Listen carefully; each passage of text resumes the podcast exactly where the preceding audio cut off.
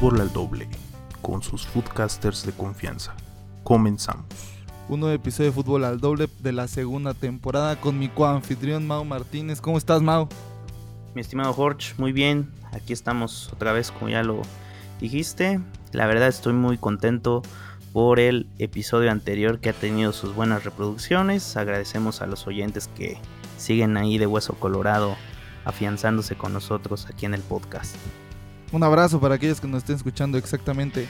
¿Cómo viste esta semana de fútbol? ¿Te sentiste contento de que no dejamos de ver ningún, ningún tiempo fútbol? ¿Te diste cuenta de que terminó el mundial y rápido empezó la liga? Fue demasiado rápido porque eh, la liga empieza con el formato de copa una semana después. Entonces prácticamente vamos a tener fútbol a media semana en lo que empieza la Champions, en lo que empieza lo, mejor del fútbol. Pero pues sí, hay cosas buenas también de que hablar respecto a nuestro balompié mexicano. Perfecto, pues entonces eh, nos vamos a las breves, ¿cómo ves? Vamos por allá, mi Jorge.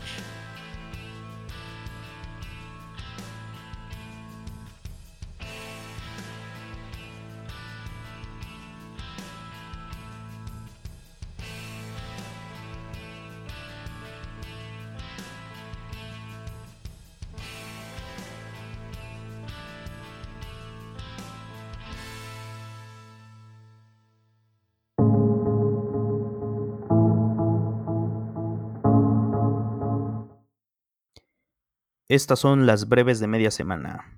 Durante el martes que estuvimos grabando el episodio de la primera temporada, se consiguió el oro centroamericano logrado por las gladiadoras mexicanas. La selección femenil de México le gana a Costa Rica 3 a 1. Gran logro ganado por estas mujeres victoriosas y triunfadoras. Felicidades de las chicas. El Manchester United sorprende al Real Madrid. ¿Qué pasa con ese Real Madrid que no tiene a Cristiano Ronaldo? En la International Champions Cup por cierto, Vinicius Junior debuta con una buena nota. Qué interesante este jugador brasileño. Buen futuro de Brasil, mi Jorge. La Roma remonta y le da un buen partido al Barça. La Loba anula literalmente a Malcolm de las alineaciones al inicio del partido y este le responde con un buen gol. Gonzalo Higuaín, el jugador que quiere estar en todos los equipos importantes de Italia, se va ahora al Milán y Bonucci de regreso a Turín. Arturito Vidal, el rey Arturo, es seguro y amarrado con el Barcelona. Sería un fichajazo. Marcelo Díaz con un pie afuera de Pumas se dirige a Racing en Argentina.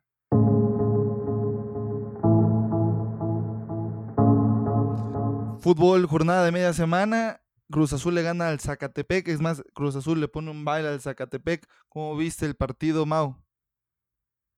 Realmente me sorprendió mucho que fuera un partido competido, a pesar de que pues tú y yo conocemos que este formato de Copa MX, los equipos de primera división se lo toman a la ligera, eh, ponen demasiados suplentes, hay muchos equipos como Tigres, citando un ejemplo que no les importa.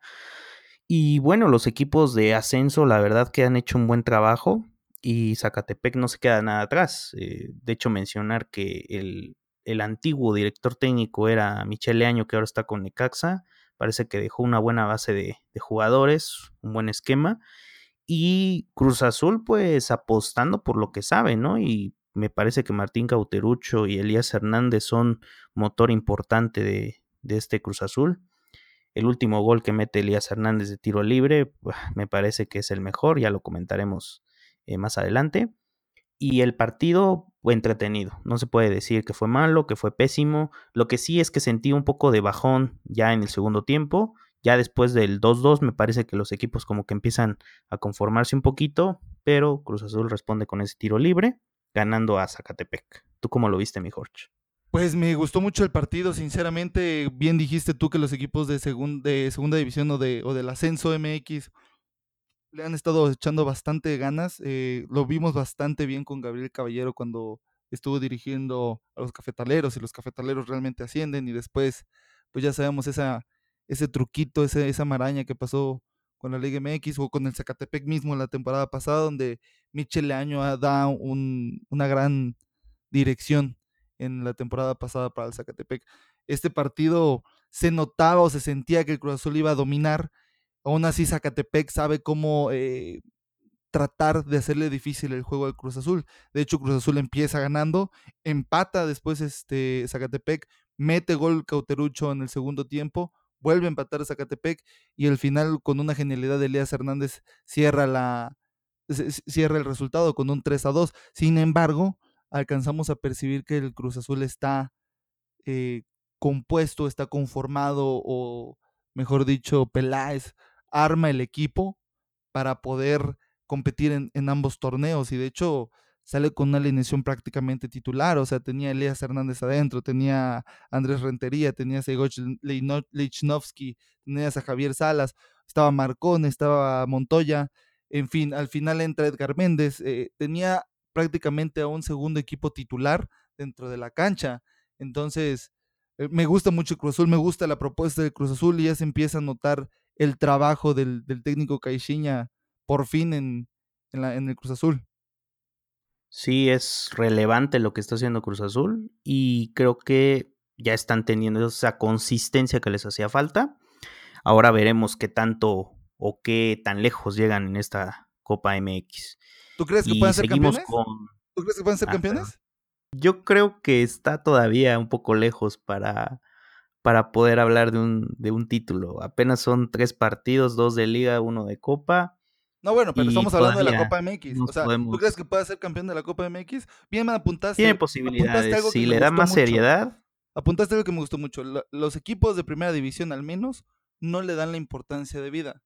Los, el único que le dio la importancia de vida la, la temporada pasada fue el Necaxa. Tan es así que quedó campeón. Y Toluca más o menos. Aunque le servía más a Cristante para probar jugadores. Aún así le dieron la importancia de vida. Ahorita, Cruz Azul está jugando con una, con una eh, vamos a decir, con unos titulares B, porque realmente pueden jugar en el equipo A, pero son titulares casi todos. No está metiendo a, probar a jugadores todavía. Entonces, por eso te pregunto, ¿tú crees que puede tener la capacidad para poder ser campeón de esta copa? Puede tener al menos la certeza de que tiene posibilidades de llegar a semifinales, e inclusive una final. Si Tigres u otros equipos no le dan la importancia de vida, me parece que Cruz Azul podría tener el camino libre, aunque pues dependiendo también cómo se den las llaves, porque a veces que el que, le, el que le va mejor es el que hace más puntos, el que gana más partidos. Tiene como que la preferencia de cerrar en, el partido en casa, es a un partido no solamente, o sea, prácticamente sería una liguilla corta.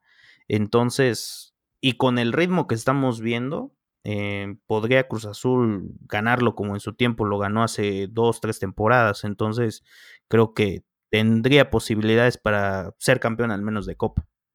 Bueno, entonces, hablando de, equipos que no le dan la importancia de vida, pues eso le pasa al Toluca que pierde 3 a 2 frente al equipo de Juárez, Bravo de Ciudad Juárez, que le dan la vuelta al final con un 3 a 2, siendo que Toluca dominó todo el partido. Y Juárez eh, prácticamente lo único que hace es ser contundente, que eso también es de gran eh, merecimiento.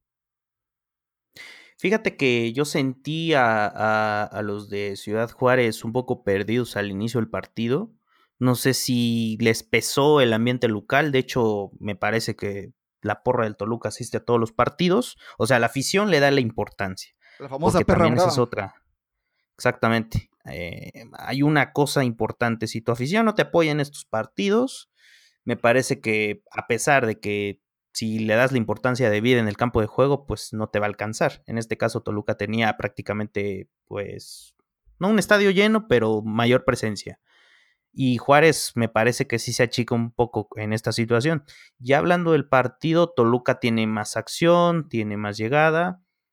Sin embargo, sus jugadores, de hecho creo me parece debuta un jugador, dos jugadores que pues, por los famosos números 200 o 170 eh, y algo, ya ves que siempre les ponen los, los tres dígitos, em, muestran buenos destellos de, de, buen fútbol, entonces por, una, por un lado me parece acertado que se le dé la oportunidad a los chicos, a los chavos que están, que vienen de inferiores, que están en fuerzas básicas o que están en sub 20 que les den la oportunidad. Pero por el otro lado también no combines tanto la, falta de, seriedad a un torneo que pues no, no es un torneo cualquiera, o sea, estás jugando con los equipos de ascenso y si te topas con uno de, de tu misma liga, pues igual, o sea, es a, fin y a cuentas es un torneo importante, como lo quieran ver. Si otros no quieren, ¿eh? a los equipos de ascenso se les menosprecia, sí, los equipos de ascenso empezando por Tigres. Sí lo toman en serio, así como en algún momento los alebrijes lo tomaron muy en serio, estuvieron a punto de ganar una final, así como Exactamente. pasa con los cafetaleros, así como está pasando ahorita con estos famosos bravos, como lo toma el Zacatepec, como lo toma aquel equipo de, de Tampico, creo que se llama Tampico Madero, si no me equivoco, creo que se llama. La Jaiba Brava del Tampico Madero. Entonces, este, yo creo que en este partido Toluca no le da la importancia de vida, tan es así que no meten a su mejor jugador, que es Sambu. Eh, veo de que intenta... Exacto, le dieron descanso. intenta reorganizar Hernán Cristante, este, eh, su, parado, metiendo a, a Canelo, eh, en fin, siento que no, no le, le dieron mucha relevancia. Y tampoco llevaron a su portero titular. Entonces. Exacto, no estaba Talavera. Hay muchos huecos ahí que. Osvaldo González se hace expulsar. Osvaldo, González hasta el final se, se, hace expulsar. Sin embargo, aún así, conforme fueron cayendo los goles, eh, Toluca no supo qué hacer. Toluca se quedó así como que con las manos paradas. En el segundo tiempo baja mucho el ritmo, ¿eh? Baja demasiado el ritmo a mi gusto, porque están llegando con todo Juárez. Bueno, sí, porque Juárez no lograba despegar. O sea, hasta el gol en el minuto 36, me parece. ya Juárez empieza como que a respirar un poco.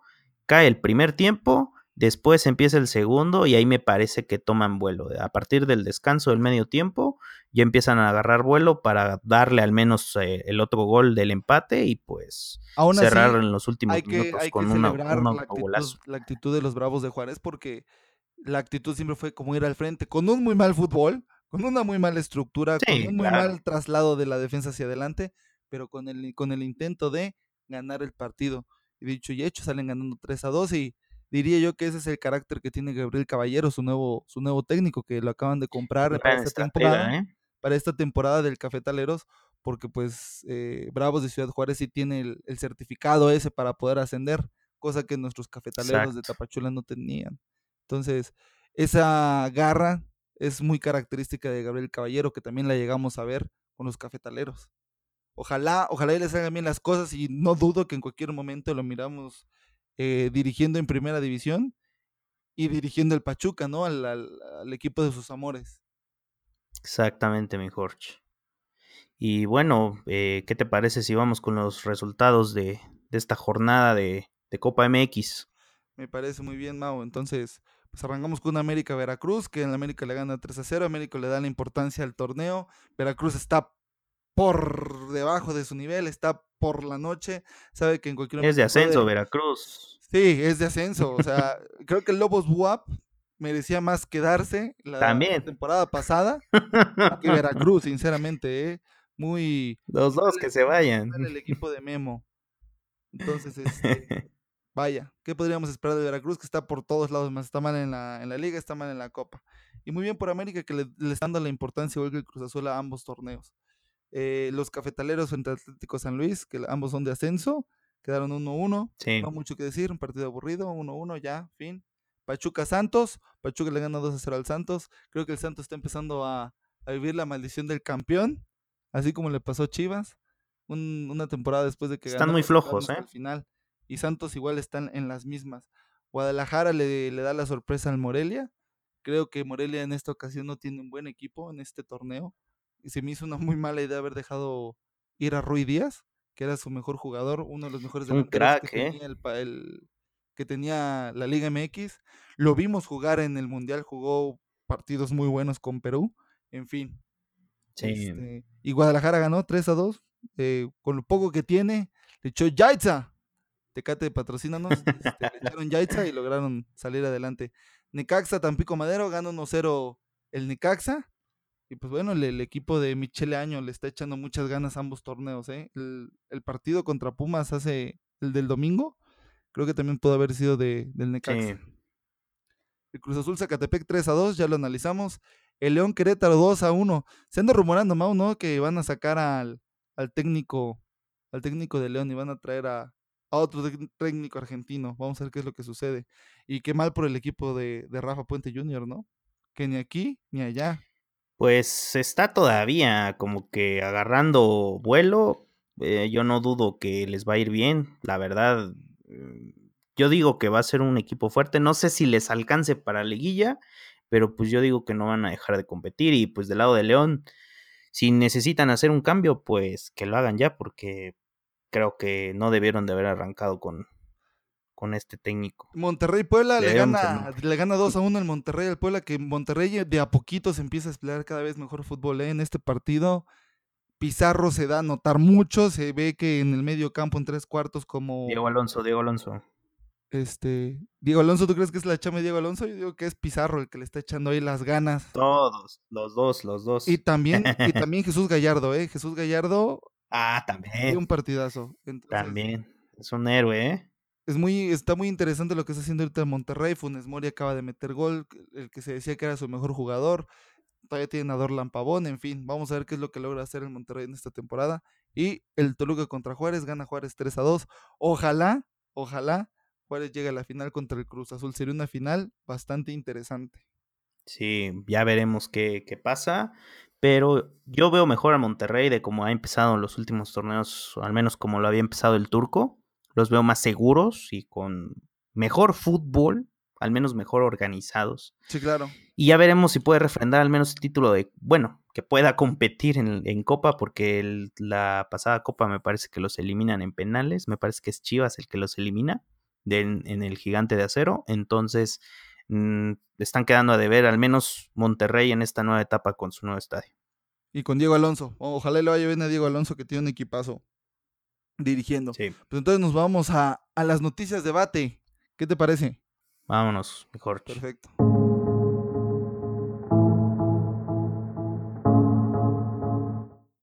El Cruz Azul ha ganado sus tres partidos correspondientes en este inicio de temporada, como Peláez prometió cuando fue contratado. 3 de 3 para el Azul. Dime, Mau, ¿este es el efecto Peláez? ¿El responsable es el efecto Peláez? Pues yo te lo dije desde que lo contrataron, ¿eh? ¿Tú me Te dijiste? que No, iba a ser algo importante. hace dos Sí, semanas-. Hace dos semanas yo te dije por un mensaje que Peláez ya estaba haciendo algo interesante. Me dijiste, no, No, que no sé qué, nos aguantemos más tiempo. Obviamente, tres, no puedes decir pretemporada, pretemporada es pretemporada, les fue bien, pero pues estamos empezando, o sea, tres jornadas, que bueno, que lleguen a las cinco igual y ya veremos. ¿Y tú crees Pero de que Peláez y Caixinha están haciendo buena chamba, y aparte los jugadores, o sea, como lo comentaste en el episodio anterior, los jugadores llegaron a tiempo, hicieron buena pretemporada, o sea, todo lo contrario que no hizo América, lo está haciendo Cruz Azul, y me parece que Peláez sí está poniendo, o sea, sí se está viendo su trabajo de directivo y de Caixinha, me parece que hasta lo veo mucho mejor en cuanto a las conferencias de prensa, ya no lo veo tan, Tan nervioso. efusivo, así muy serio. Sí, exacto. O sea, ya se, ya está tomando como que la batuta de ser un director técnico de un equipo grande. Porque obviamente diriges a Santos, Santos es otra cosa diferente, pero Cruz Azul, pues estás obligado a mucho. Bueno, Cruz Azul ahorita está llorando por algún título, ¿no? Un regalito, por favor. Entonces, sí, Eh, Están con la ilusión a tope, ¿eh? considero lo mismo que tú. Creo que el Cruz Azul ahorita está más necesitado de un título de liga que de un título de copa. Eh, me parece que Peláez, eh, tanto Peláez como Caixinha han hecho su chamba bien, sobre todo Peláez. Antes de terminar la temporada pasada tuvimos un gran episodio en donde discutíamos acerca de Peláez.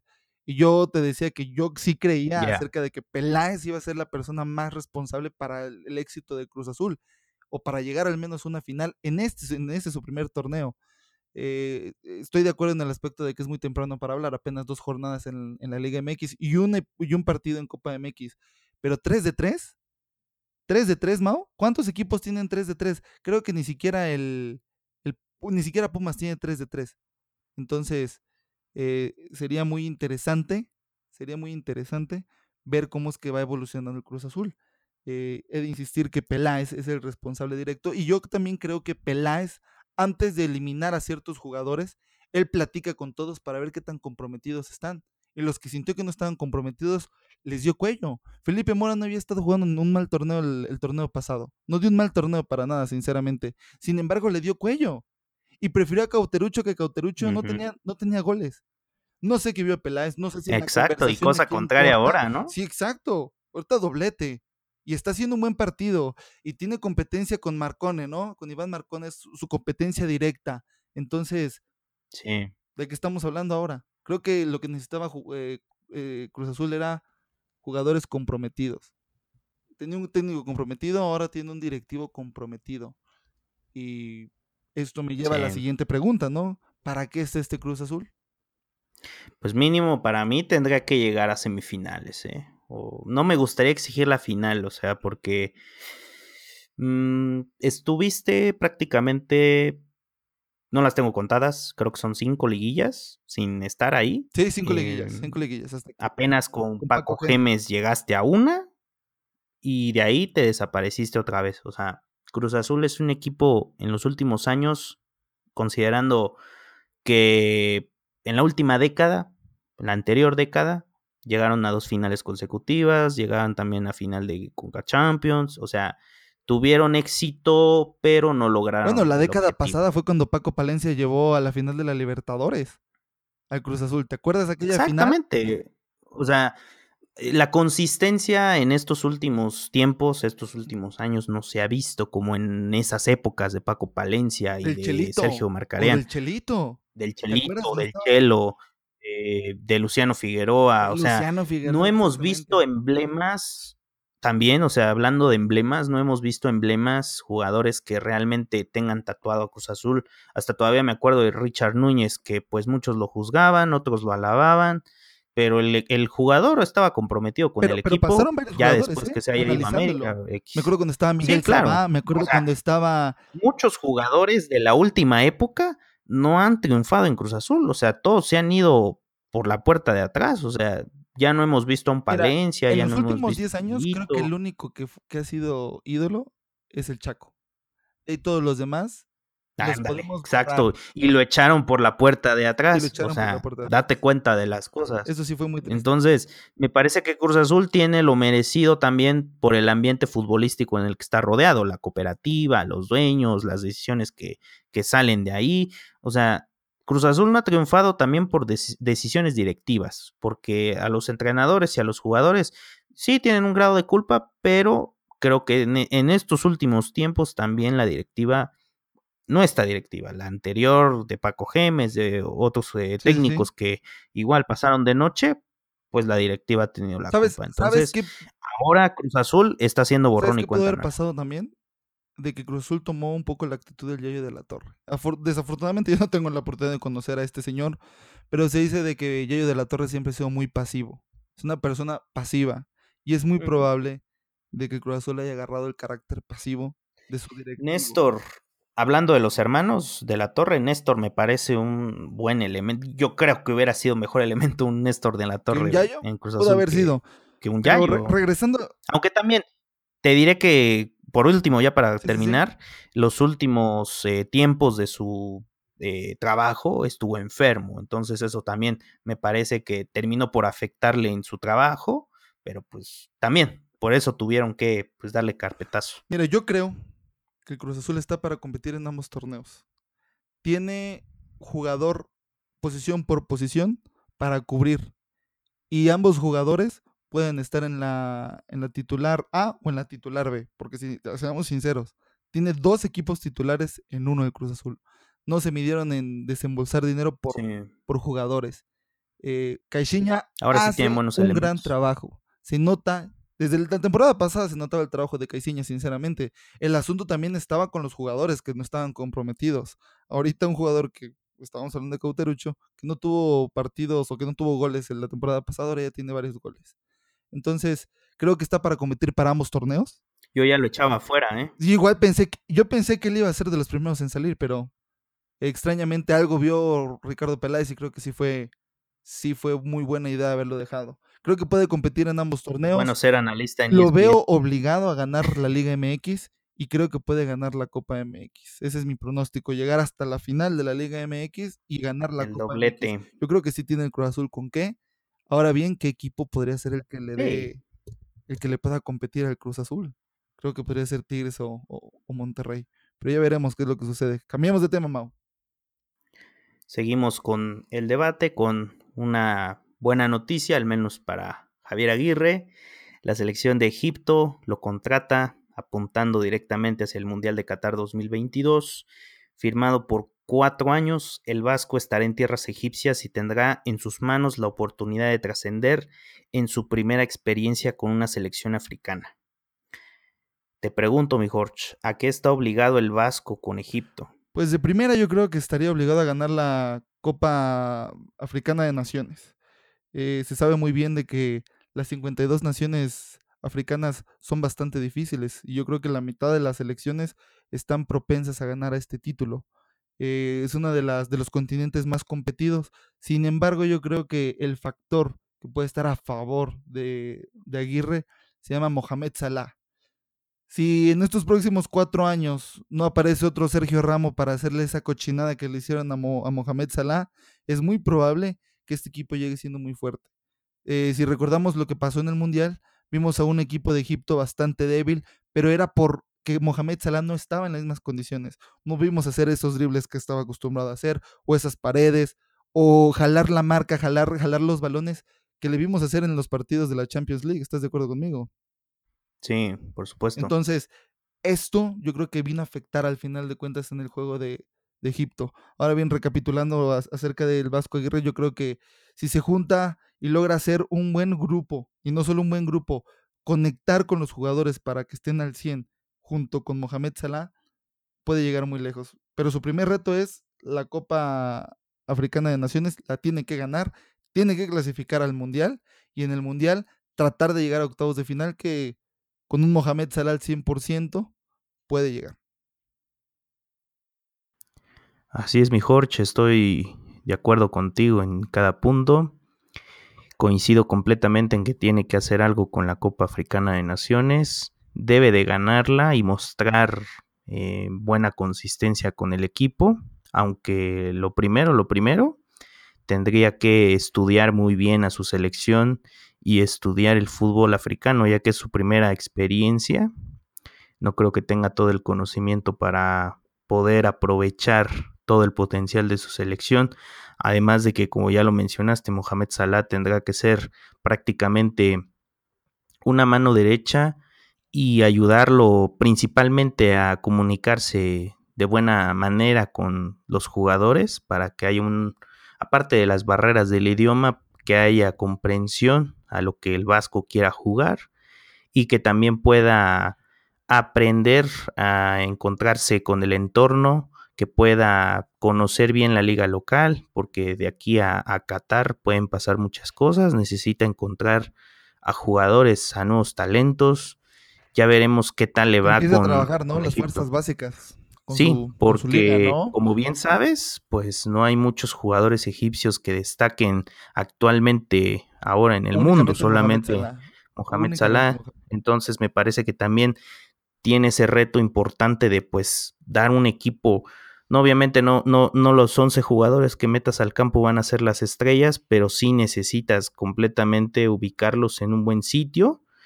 y bueno, ya veremos qué rumbo toma esta selección del mando de, Javier Aguirre. Ahora yo te, yo, te, yo te pregunto, ¿qué sentiremos nosotros si Egipto llega a ese quinto partido que México no ha llegado? Sería muy interesante, sinceramente. ¿eh? Eh, y ahí prácticamente la responsabilidad sería de los directivos mexicanos. No sé si estés de acuerdo conmigo, porque al Vasco Aguirre, sinceramente, lo hemos utilizado como una especie de bombero. Él, a él nunca le hemos dado la oportunidad, nunca se le ha dado la oportunidad por parte de los federativos para poder tener un proceso de cuatro años. Y en cuatro años se puede hacer muchísimo. ¿Estás de acuerdo conmigo, no? Sí. Entonces, El, el, proceso, el proceso que ahorita va a tener con, con Egipto y teniendo un Mohamed Salah, yo creo, en sus mejores condiciones, eh, podría generar el que llegue al quinto partido. Y ya sabemos bien de que Mohamed Salah se puede echar el equipo al hombro sin ningún problema. Lo vimos con el Liverpool. El aquella final con la Champions nada más salió Mohamed Salah y en inmediato el Liverpool se perdió.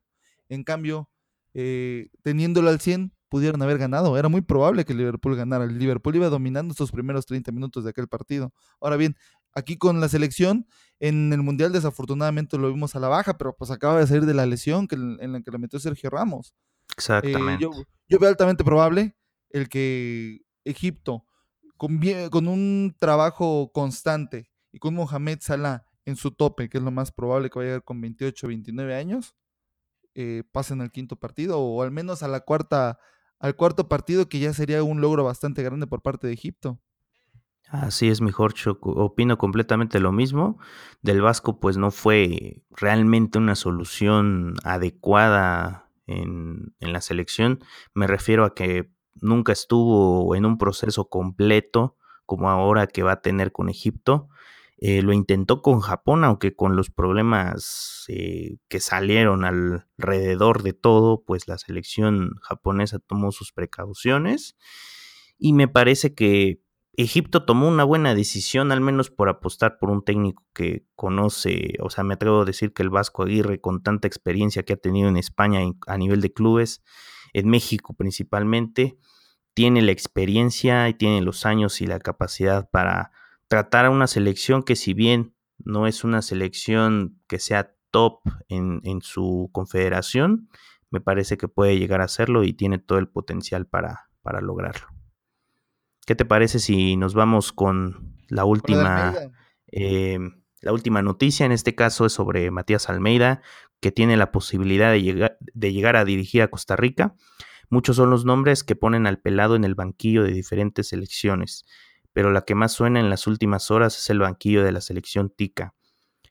Matías Almeida confesó estar interesado en el proyecto, destacando que Costa Rica ha crecido en su nivel futbolístico. ¿Preferirá Costa Rica por encima de México, mi Jorge? No, para ¿Qué opinas? Yo creo de que eh, Matías Almeida prefiere mil veces estar dirigiendo a la selección mexicana que estar en Costa Rica, sinceramente. Ahora bien, el asunto no creo que radique en Matías Almeida. Yo creo que el asunto está en la Federación Mexicana de Fútbol, que no lo quieren.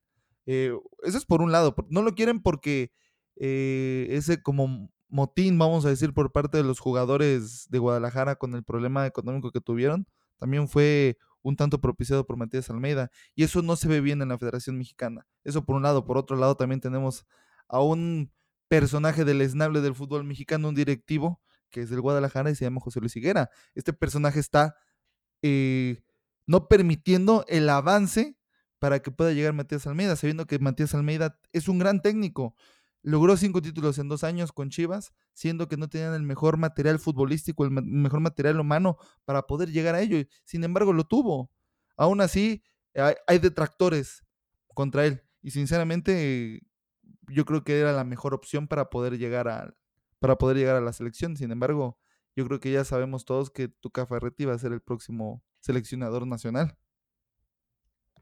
Pues sí, mi Jorge, tienes toda la razón. Me parece que en los bloqueos que, han hecho los personajes alrededor de, la silla poderosa del fútbol mexicano que ahora tiene John de Luisa, pues pueden haber muchas opiniones, pueden haber eh, críticas constructivas, pero lo que sí es cierto es de que lo que poco interesa, y por decir poco me refiero al fútbol, em, es el nivel futbolístico que pueda tener la selección.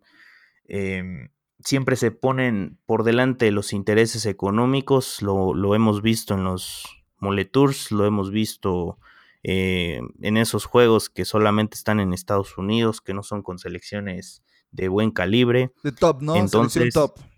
Exactamente. Entonces me parece que también en la dirección técnica pues se juegan muchas barajas. En este caso pues hay gente que tiene, tiene capacidad, tiene nombre, tiene experiencia pero de nada te sirve principalmente si no eres del agrado de los directivos. En este caso, Matías Almeida se dice que no quiere que, lo pongan en el banquillo porque tiene mucha influencia en los jóvenes, pero no me parece que sea una influencia de, las malas, al contrario, me parece que tiene eh, la mentalidad necesaria para poder primero trabajar con los nuevos talentos que vengan de cara a Qatar y después me parece que tiene buen control del vestidor. Entonces, creo que teniendo esas dos eh, formas eh, importantes para controlar una selección o un equipo, pues ya lo que te queda es trabajar el fútbol. Bueno, pero te refieres a cualquier, te refieres a cualquier selección, ¿no? Porque francamente, pues en este caso ya no llegó. Ya sabemos que pues sí, ya, es, el, es el seleccionador mexicano, ¿eh? quién sabe, ¿eh? porque el Tuca sigue en la negativa, menos que logren. No, es que no sé, ni siquiera me puedo poner en sus zapatos para saber qué es lo que le podría funcionar. en la que ya él acepta, siempre y cuando la milloniza le llegue al, bolsillo y pueda llevar a sus dos, este, a sus dos auxiliares. No sé, ¿eh? yo la verdad. ¿eh?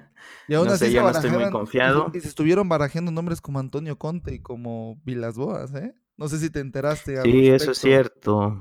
Sí, eso es completamente cierto, pero yo creo que si no estamos preparados para tener un técnico importante o de nombre o de poder, en el caso de Conte, ¿no? Vilas Boas para mí, la verdad, con el Chelsea, pues no, no logró nada productivo. Es un técnico que pues va, tiene muchos altibajos, entonces no lo veo, no lo vería jamás con la selección. Y Conte, pues, eh, me parece que tiene un poco más de, renombre y no cerró tan bien con el Chelsea, pero eh, tiene condiciones, lo mostró en la Juventus.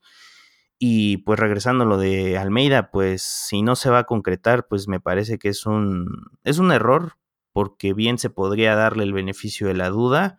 Obviamente, tener un proceso de selección nacional de cuatro años, de encarar bien las eliminatorias, los amistosos, es un camino muy largo. Entonces, me parece que Matías Almeida, para mí, aprendió mucho con esta experiencia que tuvo con Chivas. Entonces, el trabajar ya con puros jóvenes mexicanos, pues ya te da como una idea de cómo va a ser al menos una parte de la selección. Pero, pues bueno, eh, qué, lástima que no, que no se pueda concretar, mi Jorge.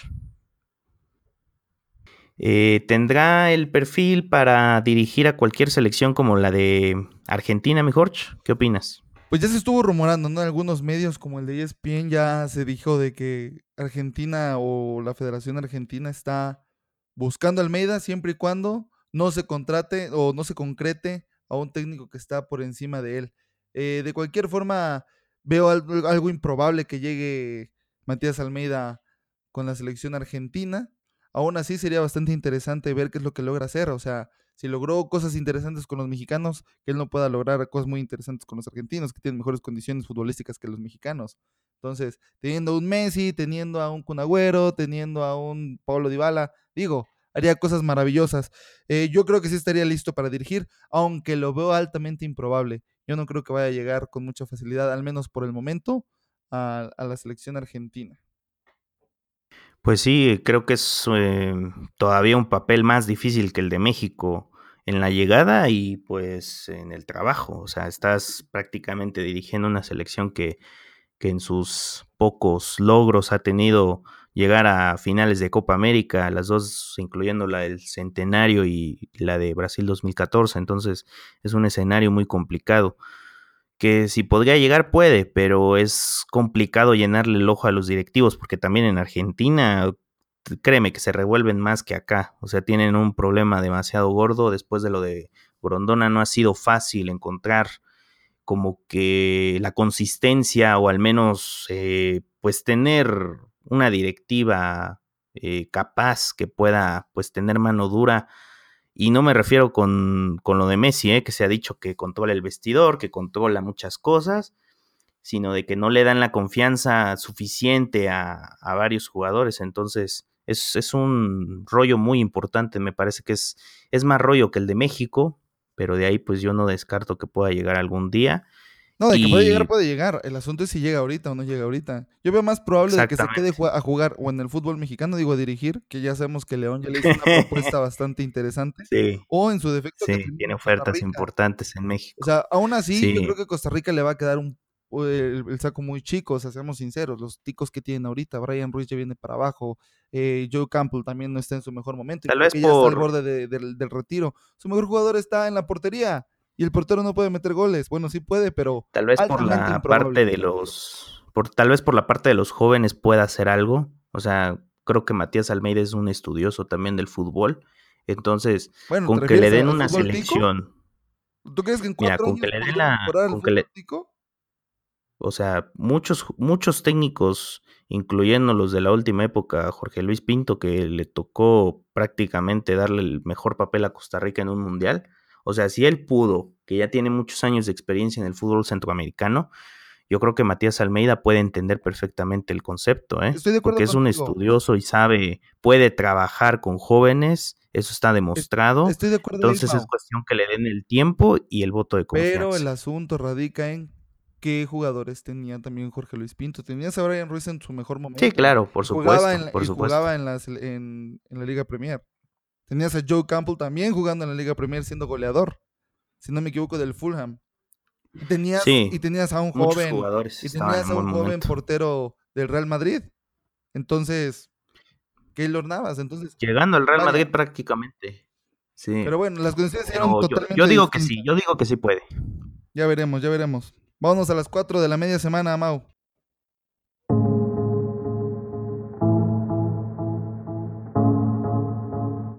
Las cuatro claves de la media semana.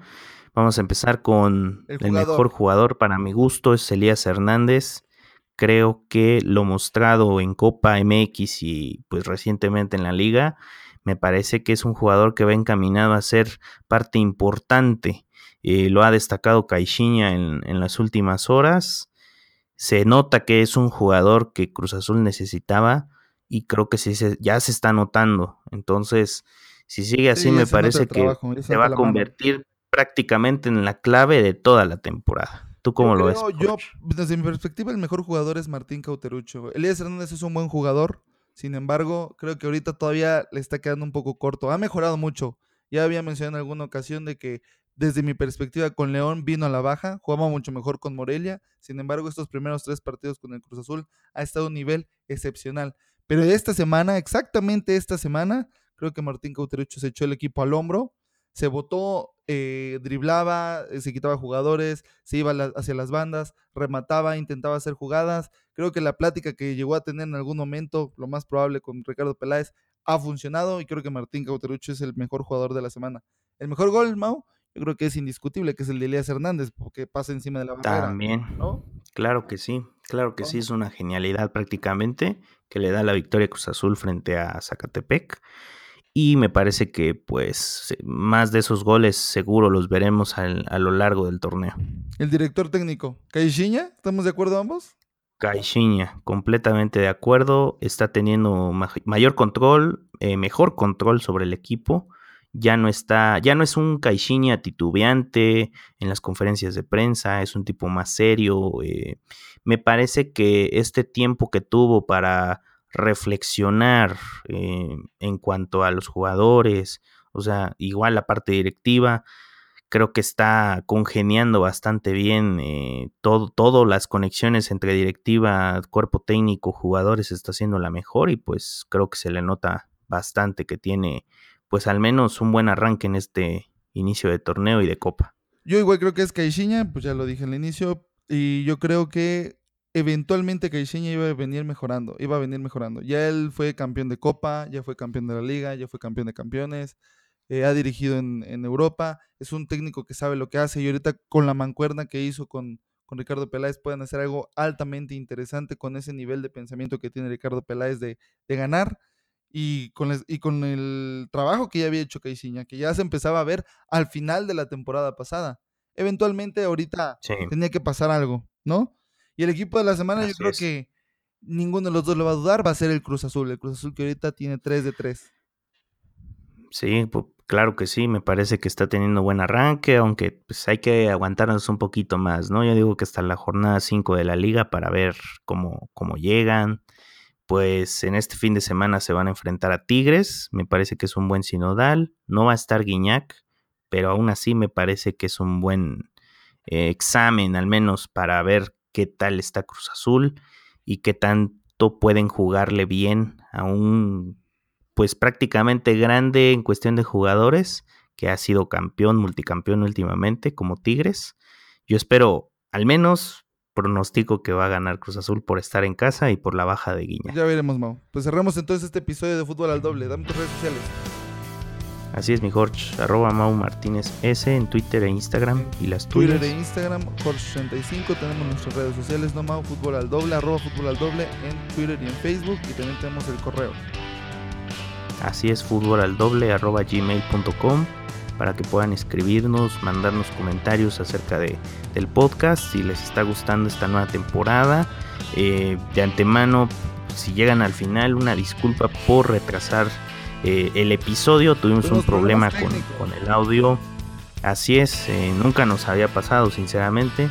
eh, pero por eso ya estamos acá comprometidos con, con ustedes y con la información deportiva. Perfecto, entonces yo dejo el mensaje del final y es que fútbol al doble es chido. Bye. Yeah.